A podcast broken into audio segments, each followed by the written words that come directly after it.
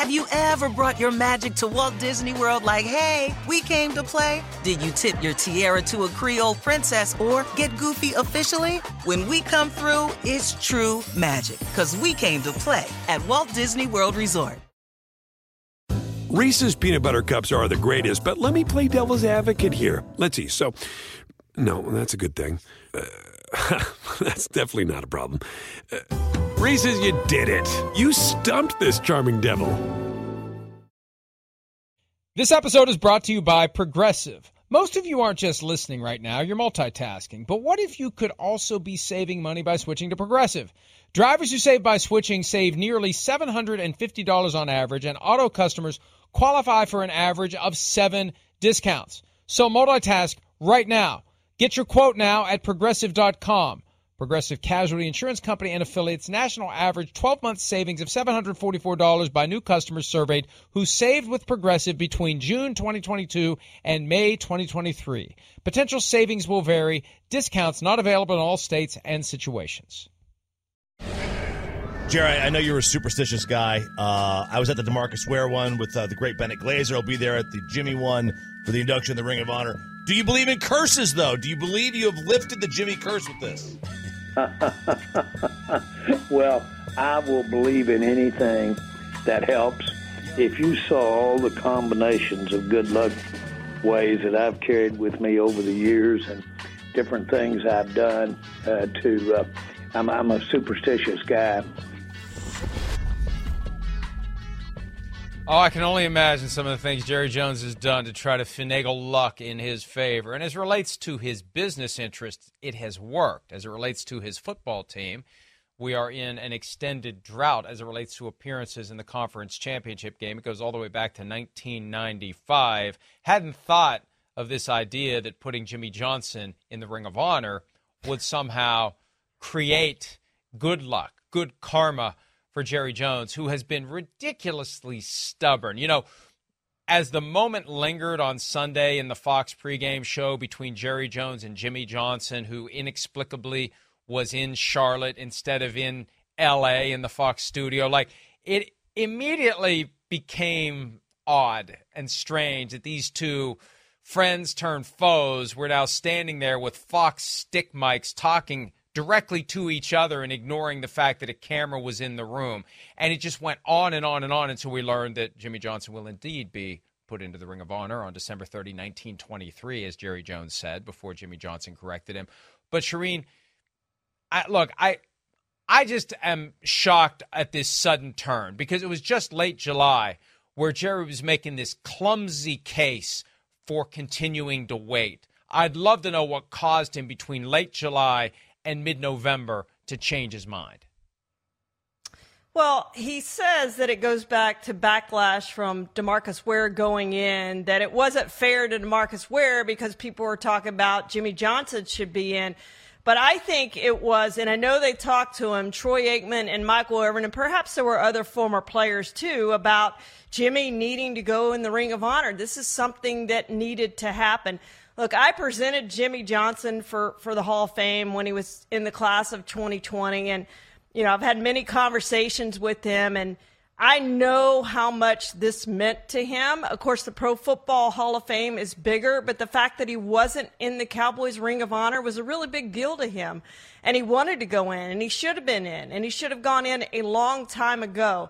So I haven't talked to him since Jerry made the announcement, but I know he's really, really happy uh, to be going in, and I know he feels like that it's overdue that he goes into the Ring of Honor. But this is something that happened pretty quickly, Mike, because Jerry likes to use the word impromptu, meaning impromptu. This was impromptu almost. And the Ring of Honor is not something in the past that he's done impromptu. Like it's always been well thought out before the season. Hey, on this date, we're going to put this player in. So I do think it was something more recent than Demarcus Ware's going into the Ring of Honor. And I do think it was Troy Aikman and Michael Irvin, and again, perhaps some other former players who convinced Jerry that this needed to happen. And it needed to happen now with Jimmy 80 years old and Jerry 81 years old And the interesting thing to me, Mike, is now there's only one Cowboys Hall of Famer who's not in the Ring of Honor, and that's Jerry Jones. Well, and yeah, he'll put himself in whenever he sees fit, or or that'll be the first act when you know Jerry Jones is no longer able to put himself in. When when you know it's going to come from all, for all of us at some point. point, and it it is amazing to me, and maybe I'm just not as competitive as they are, it's amazing to me that they care so much about things like that that ultimately change your life in not a single way. It doesn't change what you accomplished. It's just some external exclamation point on your accomplishments where if you know what you've done, if you know how you've lived, how you've worked, how you've succeeded, do you need someone else to put the punctuation on it? Or do do you just take solace in knowing what you've done? Do you need someone else to show you what you've done and and kiss your ass for what you've done? Or do you just say i know what i've done. I'm surprised jimmy johnson wanted it that badly. He seems like the type who would say i don't care. I know what i did. I got my rings. I know who built that team that won super bowl 30 I don't need Jerry Jones to to buy, you know, uh, letters that spell out my name and put them along the the edge of the stadium. I don't need that to have validation. I have my own validation. I think most of us like that validation, Mike, and I think he really wanted it from Jerry. I wanted, I think he wanted Jerry to recognize him for what he did for those teams in the 1990s. And look, I've seen the contract. I know what was written in Jimmy's contract. He had all the personnel decisions. He was in charge of personnel. He had final say in personnel. So as much as Jerry wants to say that he helped build those teams, that was Jimmy's team. And you're right. The 1995 team was a team that Jimmy built as the GM of the Cowboys. So I think he wanted Jerry to recognize what he did in building those three teams and the fact that they haven't been back since 1995 makes it even bigger. So he's gotten that now. I hope this helps the relationship thaw. Despite what they said in that togetherness in Carolina, there was a chill in their relationship. They didn't like each other for a really long time. And I hope they get back to being friends because their relationship goes well beyond the Cowboys back when they played together at Arkansas. So I hope they're friends again, and I hope this can can really thaw out that chill that was between them for a really long time. Yeah, I mean, and the basic resentment from Jones toward Johnson is I think Jones believed Johnson didn't properly respect Jones' role in helping build that team, that Johnson wanted all the credit, that Jerry did some of the work too, that he's just not riding sidecar to Jimmy Johnson, and that, you know, you got a bunch of prideful, ego driven guys that that they, they you know everybody wants to be the ultimate alpha in the room. And between the two of them it was a, a, it was an ego arm wrestling match and ultimately Jerry wins it because he's the one who decides who gets in the Ring of Honor and who doesn't. So he has a moment where he, for whatever reason, decides to be magnanimous and let Jimmy Johnson in. And maybe he just realized how ridiculous it looked. And that stupid argument he made back in July. Well, I've got other coaches that should go in too. oh, really? Who? Who? Barry Switzer? You know, and, and, and think about it. Jimmy Johnson built a team that was so good it could win a Super Bowl despite Barry Switzer being the head coach. That is impressive. That is special. That's more impressive than Jimmy Johnson coaching the team to a Super Bowl when he built a team that was Barry Switzer proof and won a Super Bowl with him as the head coach. All due respect to Barry Switzer. So Jerry wants to build a Super Bowl champion of his own. He wants to be able to say, I did that. And along the way, fortunately for him, who's the quarterback? Why am I not thinking of him? I've wiped his name out of my mind. The guy they wanted to trade up and draft, uh, Paxton Lynch. Fortunately, they yeah. weren't able to get Paxton Lynch in 2016. they had to settle for Dak Prescott in round four, the best settling that they've ever had to do. So now Dak is is working his way deeper into his career. He was asked uh, whether he's playing one of the best stretches in all of football right now, given the way he's been performing. Have a listen to Dak Prescott from yesterday. Honestly, I'd have to go back, have to look at certain stretches of you know what I mean of, of being on rolls. But I can tell you the the way that I feel, um, the confidence that I have in this group myself. Um, zone, I guess you can call it, whatever it is. Uh, talked about it over and over. The coaches, um, just the chemistry of this team. Yeah, by far the best I've, I've ever felt, and it's not just me. It's, it's it's a lot of the things around me that ultimately, uh, being a leader, a lot of times you're trying to control those things. You're trying to make sure things around you are uh, are good, taking up in, in, places, this, this, and that, and that that's the the minimal of my job right now is handling things outside of my job, which obviously makes it easier for me. He is quietly having a great year. He'd been the subject yeah. of a lot of criticism, a lot of skepticism. There was talk about whether or not he was going to sign an extended contract. He really has the Cowboys over a barrel. And I think some people were like, well, he hasn't played well enough to have anyone over a barrel right now. He needs to get back to being the guy that he was several years ago before you, you think of him getting another top of the market contract from the Cowboys, although he's in a position to leverage his cap number next year into another top of the market contract. And he's playing well enough this year to justify it 70.1 completion percentage, 260 passing yards per game, 19 touchdown passes, six interceptions. And the past few weeks, he has been phenomenal. And look, this is all pointing toward the rematch with the Eagles. Can the Eagles lose enough games so that the Cowboys can catch them in the standings with a win? And then how does it play out down the stretch? The Cowboys are still alive to win that division. It's going to take some faltering by the Eagles. They had their chance at Philly a few weeks ago, but you know that offense has gotten better. The defense is good. They're so great at home. This could be ugly on Thursday against the Commanders because we've seen it get ugly so many times when they play teams at AT&T Stadium, Charean. Yeah, you know they want Dak in the MVP conversation, and and his his stats are great, but you keep looking at all right, who have they beaten? They have not beaten a team with the winning record yet. The two teams they played who've had winning records, who they're going to contend with for the NFC title, the 49ers blew them out by 32 points, and the Eagles beat them, game that arguably the Cowboys should have won, and they didn't win. Um, so, you know, it, for him to be truly in the MVP conversation, they are going to have to win the division. I mean, you're not going to pick Dak Prescott at the top of your ballot over Jalen Hurts. It's just not going to happen if the Eagles end up winning the division. So they are going to have to win the division to get him in that conversation. So they're playing another team now that has a losing record, but this this stretch of games after this Commanders game is difficult.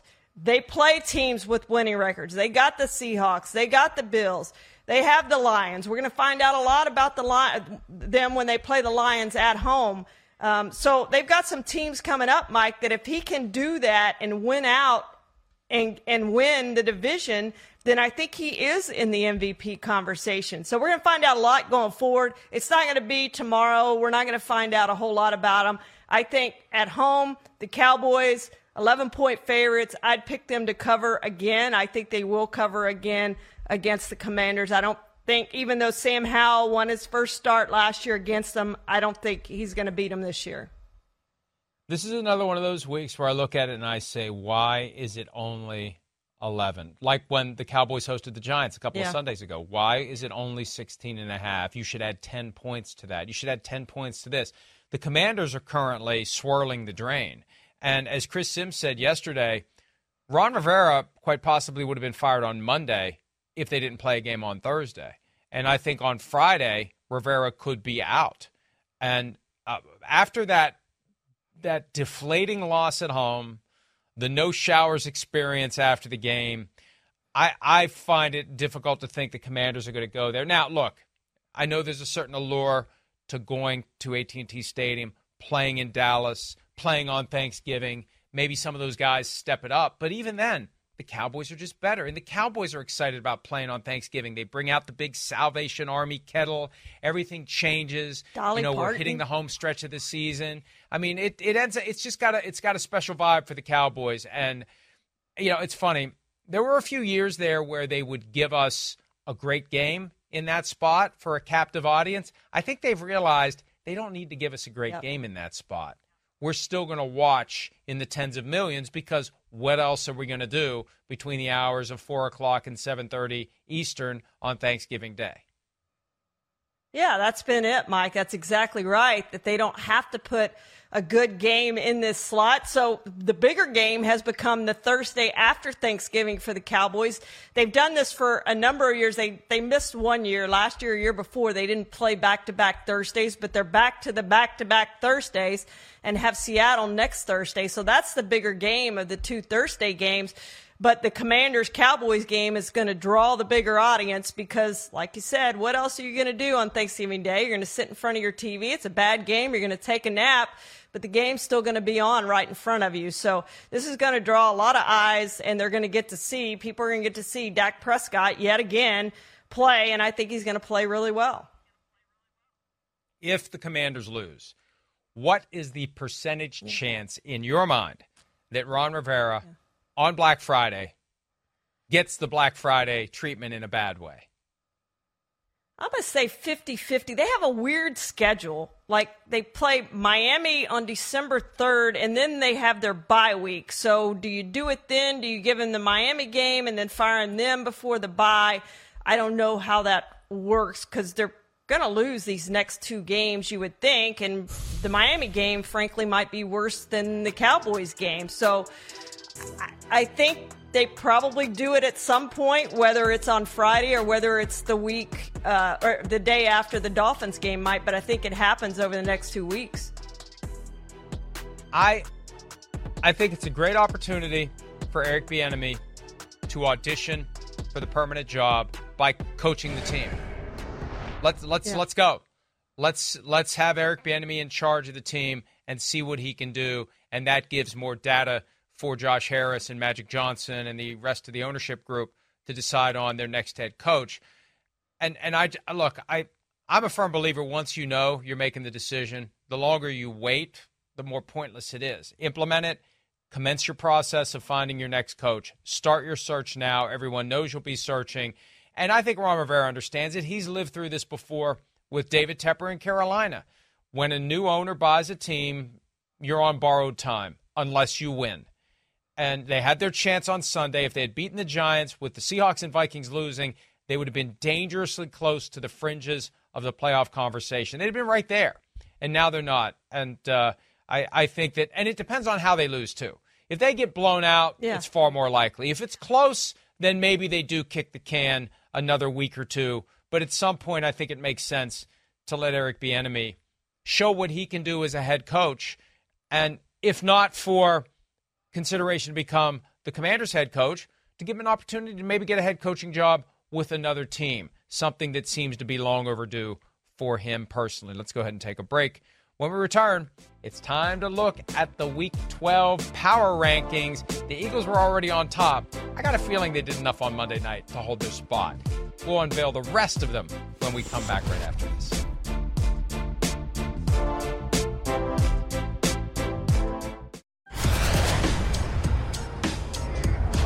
Offset eye. CJ drops back in the pocket, looking, flushed out to the right.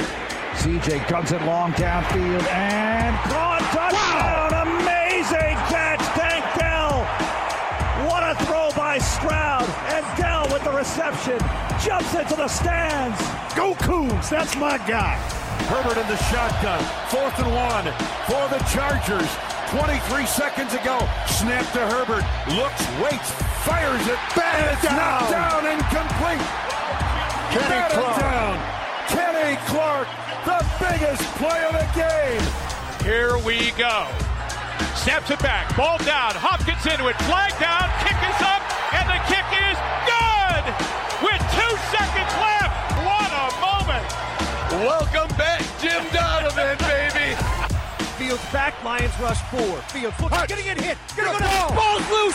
Inside the five. It's kicked out of the end zone. That's a safety. That's a safety. The Lions are gonna win this game.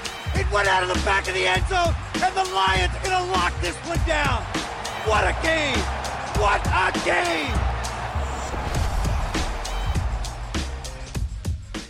Some of the radio calls from the Sunday that was Charean. And it's like, I wish we had time to react to every single one of them because you see one, it's like, oh, that's great, I want to say something about that. Then you see the next one, like, oh, that's great, I want to say something about that. And then, and then by the time it's over, you just accept the fact that, oh well, it's over and it's done. But it's great to hear the excitement. That's what we expect. That's how it works. They're all employees of the teams of the games they call, and it's there, there's you know if you can't watch a game it really is great to listen to it on a radio with so many great announcers out there who know how to make it come to life when you can't actually see what's happening.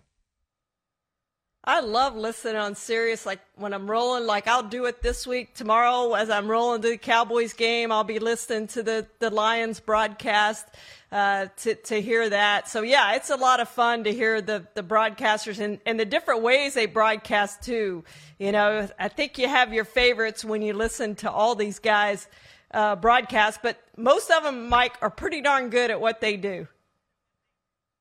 Now that I'm in this business, I'm never driving anywhere during a game. But I remember the days before I was in the business, I used to love, you know, it would make a road trip go so much yeah. faster. When, when, you know when I was living in Pittsburgh and and my family was in Columbus, it was a three hour drive. Like I, if I timed it out just perfectly, coming home from a weekend visit on a Sunday, I could listen to a whole game the the entire drive back to Pittsburgh. I mean, I, I, used to love doing that. It would it just it just you get engrossed in it. You can kind of picture it in your mind, and uh, and and and and it's all you had then. It was your only access to it. If you yeah. can't watch it, you better listen to it because you're not going to see it again. You can't go home and watch the highlights on YouTube in 1992. so uh, anyway, anyway, uh, one thing that uh, we didn't have back in the 90s also was power rankings. They've only been around really the past 20 years. We do them every week during the season, and here they are this week, presented by our friends at Toyota. A little surprise the Eagles at number one and the 49ers at number two. What I did with the Chiefs after they lost, I dropped them from three to five, and I did rectify a prior error. And yes, I can admit when I make mistakes. I should have had the Ravens ahead of the Lions all along, with the Lions not looking great against the Bears and the Ravens looking good enough on Thursday night against the Bengals. I left the Lions at four and I jumped them with the Ravens. When you look at the top eight, Charean, and really if we extend it to the top 10, I think that is a fair and accurate depiction of where the teams at the top of the league currently are. If you disagree, feel free to do so. No, I, I think it's pretty accurate, Mike. I you know I look at that and I don't know that I would change very much with what we've seen over the last couple weeks. What we saw this last Sunday with obviously the Chiefs losing, and I think they're about where they should be right now. When you've gone three consecutive games and can't score in the second half, I think five is about right for for the Chiefs. So yeah, when I look at that, I don't see anything I would I would probably change out of that. Texans Jaguars is going to be an interesting game this week, maybe the best game this week. I struggled in two spots. I considered and I didn't consider it for very long, but I at least considered the possibility of just making the 49ers the number 1 team because I think they are the best team in football right now. But what makes them great is what jeopardizes them and what has caused them to lose three games. They have a bunch of hard nosed, roll out of bed, run through the wall players who are eventually going to get injured because of the way they play. What makes them great, the way they play, is the thing that jeopardizes their greatness because guys get injured. And they would be number one right now if they hadn't hit that stretch where they didn't have Trent Williams, didn't have Deebo Samuel.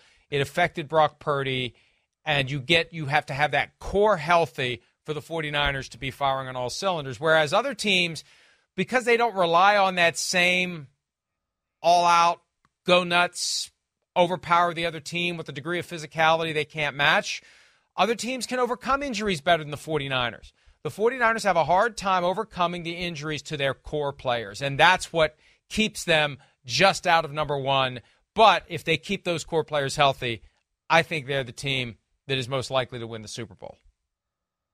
Yeah, and we're going to see that match up here in a couple weeks to see how the Eagles match up. The Eagles have done what they've needed to do, all except one game. The Jets, mysteriously, that was their loss. But you know, they're not doing it in, in dramatic fashion, you know, just killing people that you think they should kill. And they've played a lot of close games that you think probably shouldn't have been as close as they were, but they've gotten it done. To their credit, they've gotten it done and done what they needed to do. But I think that Eagles 49ers game is probably going to be pretty telling um, about what's going to happen in the NFC. But the interesting thing right now, Mike, is is they would be the one and three seed, so they wouldn't even meet in the championship game if things worked out the way you think they're probably going to work out. Um, they would have to meet in the divisional round, which that looks like a championship game matchup as it stands right now. So they need the 49ers need to jump the Lions uh, and get that two spot so that can be your NFC championship game matchup possibly.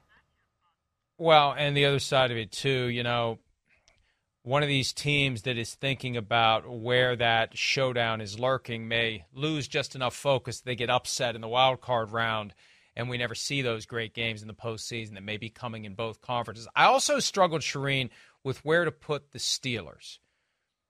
Yep. Because I finalized this after Matt Canada was fired. I didn't change their spot. I don't know whether firing Matt Canada is good or bad for the Steelers. I tweeted yesterday, "Congratulations, Browns, you broke the Steelers." But plenty of Steelers fans were like, "No, they didn't. They fixed. They fixed us. This is what we've been waiting for." I don't think it's going to change things much. And the Steelers are where they are based upon their record, based upon their defense, and I don't know. Maybe maybe they should have been dropped farther without making a coordinator change. Maybe the coordinator change is a positive because it washes out some of that acrimony that seemed to have been making its way into the locker room. Was that the hardest team to place, Mike? Because when you start looking at the playoff teams, I mean, there's 14 playoff teams. Is was that the hardest one? Is that 14th spot with the Steelers and who to put there? Well, yes and no. You know, the Broncos. I. I the Broncos just beat the Vikings, and it's weird to see the Broncos lower than the Vikings, but the Vikings do have a better record. I didn't drop the Vikings at all, and the Seahawks only fell one spot for losing to the Rams because who are you going to jump them with? That's right. the problem. Right. When you start to get a little separation, a loss by a team that you know is is uh, broken away from others in the pack, how does that cause them to fall behind the bill? Like the Bills, the Bills got three spots, and maybe they shouldn't have gotten that many for beating the woeful Jets. But that's where it gets a little trickier is that middle of the pack. Yeah. When you reshuffle teams based upon the outcome of one week, how far do you go? How far does one team go up? How far does one team go down? Let's take a look at the second page and see where the, the worst of the teams currently rank and whether there's a team. Here's my question for you, Charean. Is there a team lurking on the back half as we get to Thanksgiving? You know, there's always a team that's around 500 that finds the gas pedal and off it goes down the stretch. Is there one team you look at in these back 16 that you say they could hmm. get hot down the stretch and maybe get to the playoffs and maybe do some damage if they get there?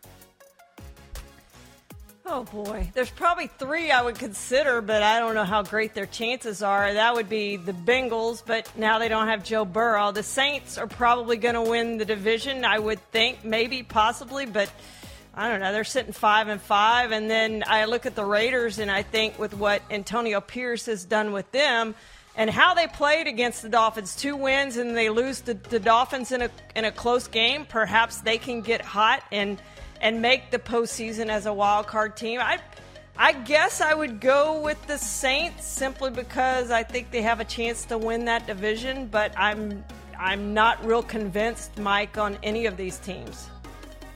I look at the Rams four and six with a sweep of the Seahawks. What kind of a kick Yeah. in the pants does that give them down the stretch? And they've got players who have been there and done that. Aaron Donald, Matthew Stafford. You keep those guys healthy. Cooper Kupp's currently dealing with a low ankle sprain, but Puka Nacua has been great. Maybe they can build some momentum, swipe a couple more wins, and and just keep going, keep going, keep going. And if you have, you know, teams like the Vikings fall off, maybe that seven spot at the Seahawks. Seahawks have this stretch coming up of 49ers, Cowboys, 49ers, Eagles. The Rams could overtake them and then think about overtaking the sixth seed or the seventh seed. I, the Rams are the team that I think could could make it interesting as we get into late November and into uh, December. One other team, too, that Aaron Rodgers would say we should watch is the Jets. He was making the case yesterday to Pat McAfee because the Packers were four and six in 2016 and ended up in the playoffs. The Jets were four and six in 2009 and ended up in the playoffs. He still believes the Jets can turn it around long enough for him to be able to come back. I don't. I don't think No. changing to Tim Boyle is going to make a damn bit of difference. And they're going to be four and seven, maybe four and eight, four and nine. I mean, we're getting closer and closer to the point where this pie in the sky idea of Rodgers playing again this year is going to become irrelevant. That's how huge this game is for them Friday, Mike. I, I mean, I think it's a must win if they want Aaron Rodgers to come back, to have any reason to come back. I think they have to upset the Dolphins. I don't see that happening. I think the Dolphins blow them out, but if they want a chance for Rodgers to come back, that's what has to happen on Friday. They have to win that game. All right, let's take a break. When we return, we're going to preview the Thanksgiving Day games with some prop bets. We'll do that next here on this Wednesday edition of PFT Live. Have you ever brought your magic to Walt Disney World like, hey, we came to play? Did you tip your tiara to a Creole princess or get goofy officially? Step up like a boss and save the day? Or see what life's like under the tree of life? Did you? If you could. Would you? When we come through, it's true magic. Cause we came to play. Bring the magic at Walt Disney World Resort. Reese's peanut butter cups are the greatest, but let me play devil's advocate here. Let's see. So, no, that's a good thing. Uh, that's definitely not a problem. Uh, Reese's, you did it. You stumped this charming devil. Whatever job you need to do out there, grab the right tool to get it done. The new F 150 with an available hybrid engine and up to 7.2 kilowatts of pro power on board to power things on the go. It's not a tool you'll hang in a tool shed, but you can certainly use it to build one. The new 2024 Ford F 150. Tough this smart can only be called F 150. Available starting early 2024. Optional features, the owner's manual for important operating instructions. As you said, you didn't live up to your expectations. Yeah, yeah, my expectations are out of the darn park. You gotta understand, man. I mean, come on, man. Yeah. What's the what's those little four heads that's in California? What do they call those? The people faces en- engraved. Yeah, yeah, yeah. Come on, man. I set up there. Is it where? I thought it was in LA all this time. wow, my geography. That's the Hollywood thing. I, that's what I thought. I'm sorry. Thank you for educating me. Jesus, South Dakota. What's the four heads in California? Deion Sanders did not know. 50 plus years of living. He's almost my age. He's almost our age, I should say, Charean. And didn't know, didn't know where Mount Rushmore is. Oh, well. It's in South Dakota. And we were talking during the break. I'd love to know the whole story behind how they decided to chisel a monument to four presidents into a giant rock in South Dakota. Who had the idea? How did they come up with the money? How did they decide who the chiselers were going to be? I, there's just so much about. There has to be a book out there on how they ultimately made Mount Rushmore in South Dakota not California. Oh well, uh, something for me to to search for later today. For now, it's time to look at the Thanksgiving props courtesy of DraftKings. We'll start with the early game. The five and six Packers taking on the eight and two Lions. Jared Goff, who had three interceptions last week and almost had a fourth that would have been a pick six, Jaylon Johnson had it in his hands. 252.5 passing yards is the over under. Goff had 236 against the Bears. He's averaging 274.3 per game. Is he over or under against the Packers?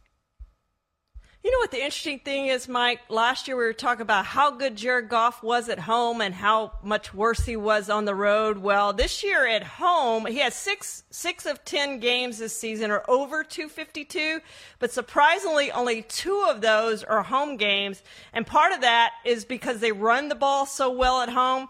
Packers are seventh against the pass, 28th against the run defensively. I think he goes under in this because I think they run the ball really well.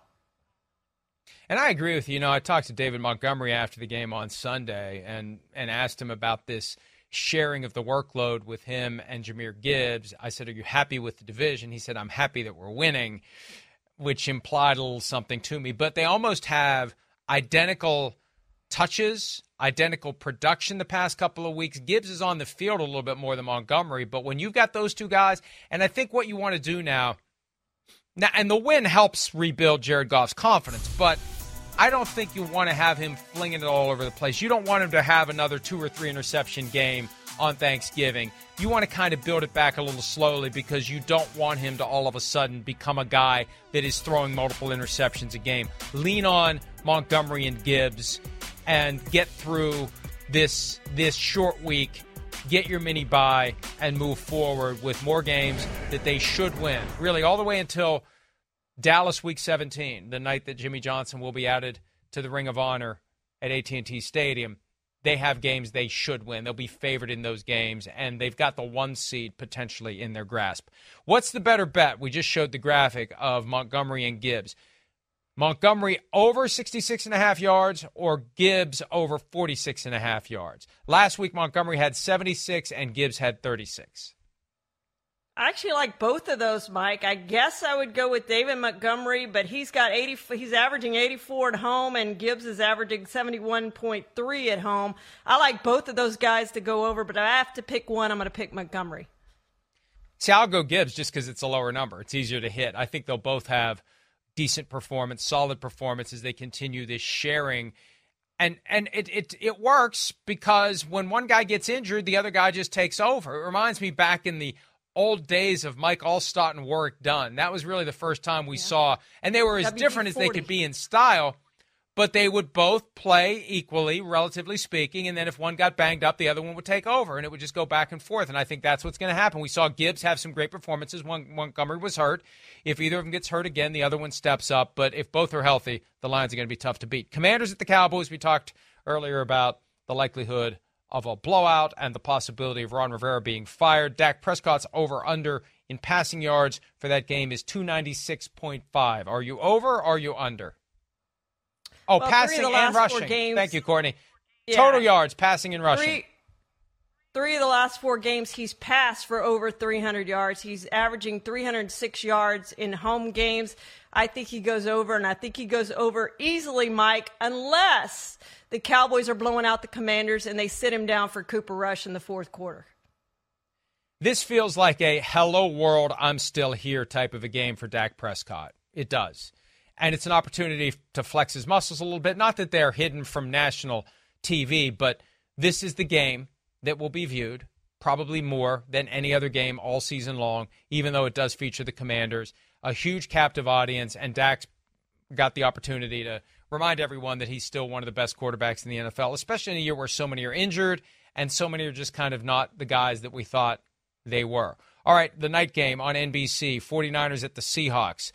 San Francisco 7 and 3, Seattle 6 and 4. Questions about Geno Smith's injury status. Will he play? Won't he play? Let's focus on Christian McCaffrey. 49ers running back over under of 113.5 rushing and receiving. Which are you taking?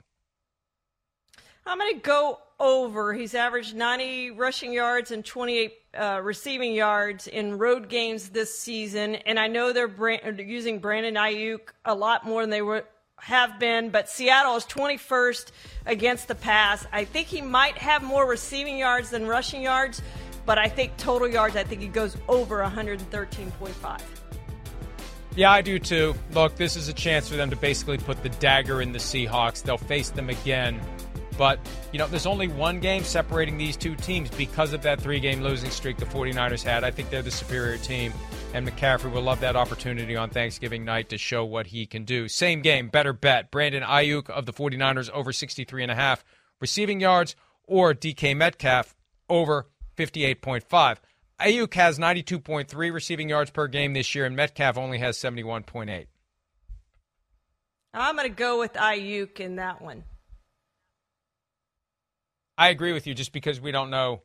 Number one, is Geno Smith going to play? And number two, if he does, right. how effective will he really be just four days after that triceps injury behind the elbow that knocked him out of the game? He was able to come back and throw late, but but we don't know, and it seems like they still don't know who it's going to be. And if Drew Lock plays, it's an opportunity for him to maybe, you know, carry the team a little bit better if he can avoid the turnovers that were plaguing Geno Smith earlier this year. All right, don't forget on DraftKings Sportsbook this season, new customers can bet $5 and pocket $150 in bonus bets instantly, plus all customers can get a no sweat same game parlay every day. Download the app, use the promo code PFT Live when you sign up.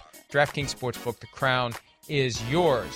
When we return, some comments from Aaron Rodgers from the Pat McAfee Show regarding officiating. More PFT Live right after this.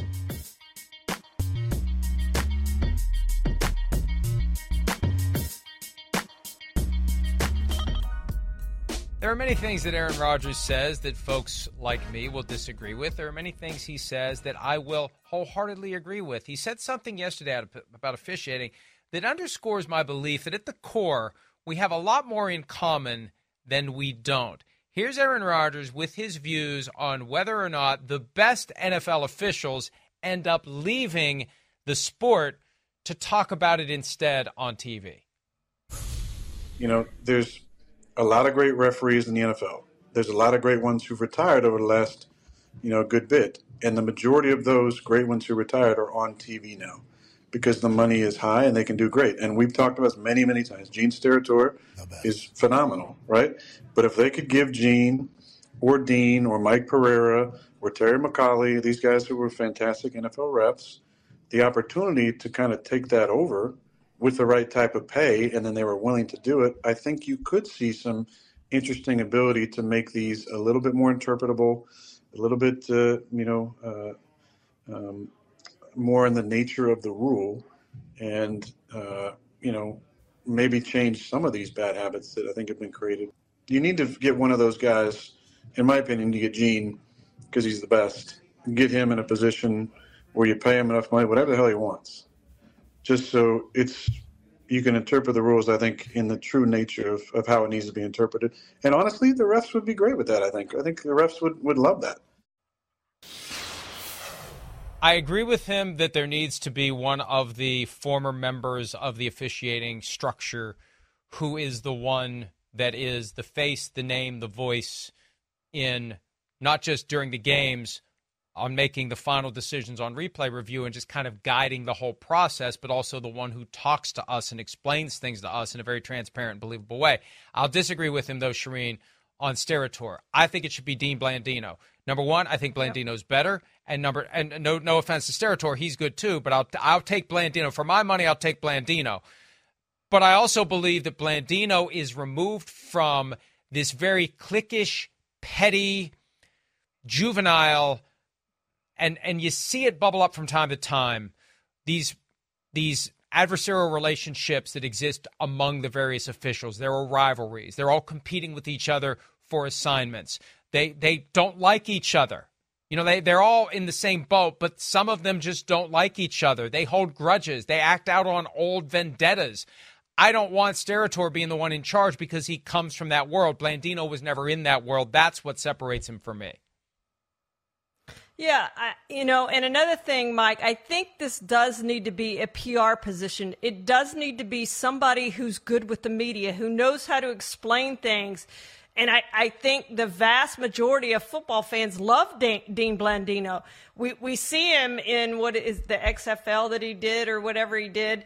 Um, they're explaining decisions as he's making them in real time. We see him doing uh, interviews and everything else that he does every week. And he's just really good in explaining the rules and why they happened. And, and if they're wrong, he's upfront and forthright about that. And I think that's something that the NFL needs. I think for too long they tried to bury some of these decisions that weren't the right decisions on the field. And instead, they should come out and say, hey, we messed up. This was human error. We got this one wrong. We'll try to get it right the next time. And I think Dean Blandino would do that and explain why it was wrong, why the official got it wrong, and what they're going to do to correct it the next time. So I'm with you. I just think Dean Blandino would be fantastic in that position, and I think he would he would really give credibility to the officials and to the NFL's officiating office, something it does not have right now.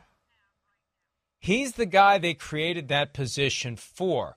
They centralized the power at 345 Park Avenue to decide all replay reviews there for him. And once it was finally done, he left. And it fell to Al Riveron, who was not suited for the job. All due respect, nice person, nice person, was not suited for that job. The job was set up for Blandino. And Blandino told me on the record on PFTPM five, six years ago the NFL does not value that position properly, which is a tactful way of saying, drumroll please, the NFL is cheap. And when it comes to what is such a critical function in season, the most important job in the entire NFL during the season, sorry, Commissioner, it's more important than your job. It is the person who is making these decisions in real time on replay and communicating them to the world doing these interviews, appearing on TV shows, helping us have faith in the integrity of the officiating function. You know, one of the reasons why the officiating is just perceived to be a mess right now? There's no one there to hold it all together and make us believe that it's not as bad as we think it is.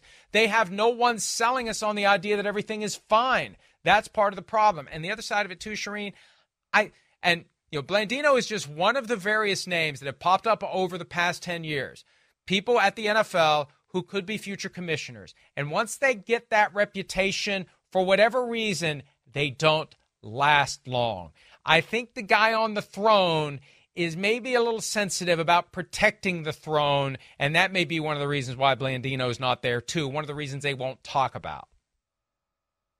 Well, they need to go get him and give him as much money as it will take to get him to clean up the problems that they have in officiating right now, Mike. And you you've been a big proponent of the sky judge, and I think they should have a sky judge. And I think Dean Blandino would be a big proponent of the sky judge, and I think that would clean up a lot of their problems that they have uh, if they would get a sky judge at each game. So. You know, th- they do need to make some changes, whatever those changes are. But to me, he would be the best possible change they could make. And I think the media would applaud that and the fans would applaud that. I can see it now, Charean.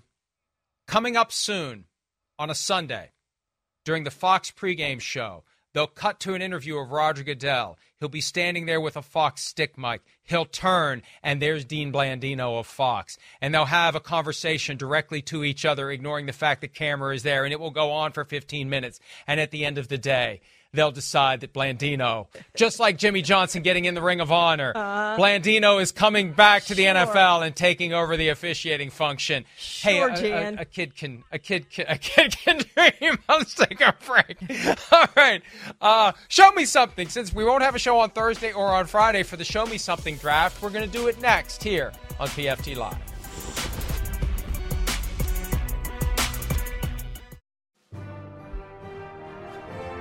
Tomorrow's Thanksgiving, which means it's time for the National Dog Show presented by Purina, airing on NBC at 12 o'clock Eastern across all, or no, 12 o'clock across all time zones. I, I apologize for my mistake. Here's no mistake. Coverage begins after the Macy's Thanksgiving Day Parade. I, I still, speaking of Macy, my dog Macy, would not qualify for the dog show because she's a mutt. She's a Bernie Doodle. You'd have to be a purebred Bernese Mountain Dog or a purebred Poodle. But there she is. You know, That's she awesome. she does not like she does not like to go out in the rain. So when it's time to go, we have a raincoat for her. She will not go. She will hold it when it's raining. So we need to put a raincoat on her so she'll go out and do her business in the rain. That's hilarious. She should be in the show. Yep. I don't she, I don't care that she's a mutt. Yep. Yep. We, we, we need to have a we need to have a second dog show of uh, of mutts, yeah. not the purebred pristine dogs. But dog show is great. Twelve o'clock across all time zones. I don't know how we're pulling that off. I'll take their word for it. All right, take our word for it. It's week twelve. Show me something time. Charean, you're up. Well, I'm going to pick Brandon Staley, the Chargers head coach who serves as the defensive play caller, has talked the talk this week, so I want to see him walk the walk. I mean, he was defiant, Mike, that he's not giving up the play calling duties and that he has full confidence in himself. I'm glad somebody does because I certainly don't. Defense is ranked 31st in yards, 32nd in passing, tied for 23rd in points. Uh, and if he was just the defensive coordinator, Mike, he'd probably already be fired, but he's the head coach, so he still has a job at this point, but maybe not for very much longer if the defense continues to play like it's playing. One of the things that helps him and also hurts him, there really isn't anyone on the staff that Yep. stands out as an interim coach candidate, which protects him, but also it would be nice to have some, you know, assistants around who have maybe some head coaching experience who could help guide you through these challenges. So yeah, it feels like it's coming to an end for Brandon Staley, whether it's during the season or after. Show me something, Josh Allen. Look, it's one thing to beat the Jets at a time when it feels like the Jets are crumbling. I know they have a great defense, but you had that game at home and you were under a lot of pressure, and that was great. It worked. Now you're going to Philadelphia to take on the Eagles. You want to reestablish yourself and your team as among the best in the AFC, a true contender. This is your opportunity. Go to Philadelphia and hand the Eagles their second loss of the season. They're on a short week, coming off of a tough win over the Chiefs. Maybe there's a game here for the Bills to steal if Josh Allen is vintage Josh Allen, playing with fun, playing with confidence, running and throwing, and maybe beating the Philadelphia Eagles, Charean. Josh Allen and the Bills have a huge game this week. So did Trevor Lawrence and the Jaguars, Mike. The Texans have really been Trevor Lawrence's kryptonite. He's one and four in his career against the Texans, 251 passing yards per game in those five games, four touchdowns, seven interceptions, five sacks, a 71 passer rating. CJ Stroud has already done more in his rookie year than Trevor Lawrence did in his rookie year and already looks like a better prospect. So Trevor Lawrence, to me, has a huge game this week to show he can beat the Texans. They can win the division. If they don't, they've lost twice to the Texans, and the Texans are in first place in the division. Show me something Dorian Thompson Robinson. And I don't say this in a negative way. I want to see what this kid from UCLA, mid round pick, can do against a defense that isn't the Pittsburgh Steelers. When we think about what he pulled off on Sunday, that drive when they had to have it in the fourth quarter to position the game winning field goal, going against the Broncos, who, even though their defense isn't as bad as, it, as the one that gave up 70 points in week three to the Dolphins, still not the steel curtain. This is an opportunity for Dorian Thompson Robinson to put his imprint on this offense to balance out offense and defense. They're embarking on this trip to the West Coast where they're going to stay there the whole week. Myles Garrett told me that on Sunday, and it's an opportunity to bond. It's a great, natural, late regular season chance to spend time together, to deepen the relationships, and to really lock arms and move toward this playoff run where the Browns need to be taken very seriously. If Dorian Thompson Robinson can lead that offense to the kinds of points that will, and they won't need many with that defense to beat the, the Denver Broncos, great opportunity for him. Let's take a break. Round three, show me something draft for week 12 coming up when we conclude this Friday edition of PFT Live right after this.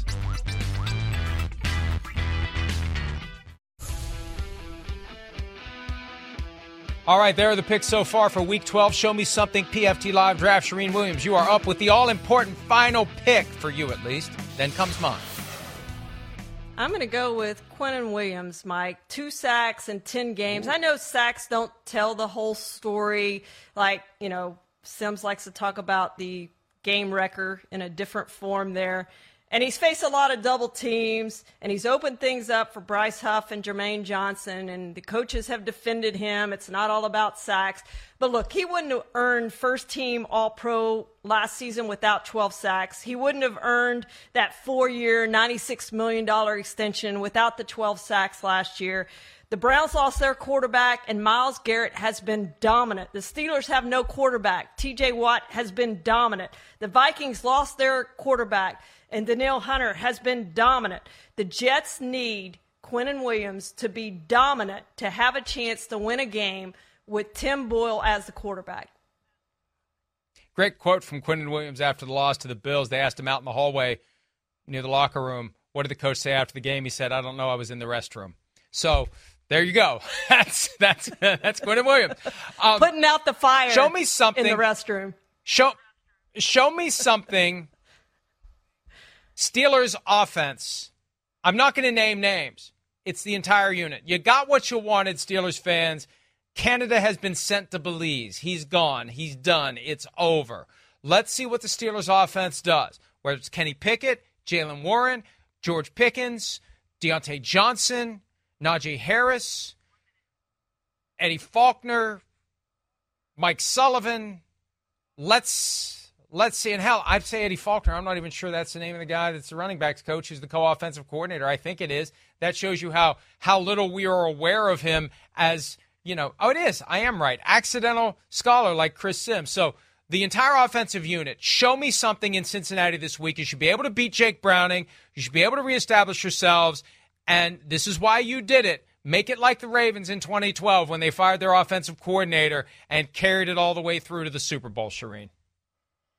Huge game for this offense and for Kenny Pickett, Mike. No one else to blame now. They need to get it done. All right, uh, we are done. That's it. No show Thursday, no show Friday, but I'm doing a special PFTPM Black Friday, Monday morning extended edition looking at all the games from Thursday. Enjoy each and every game. Have a safe and happy Thanksgiving. Charean, thank happy you very much. We'll see everybody real soon.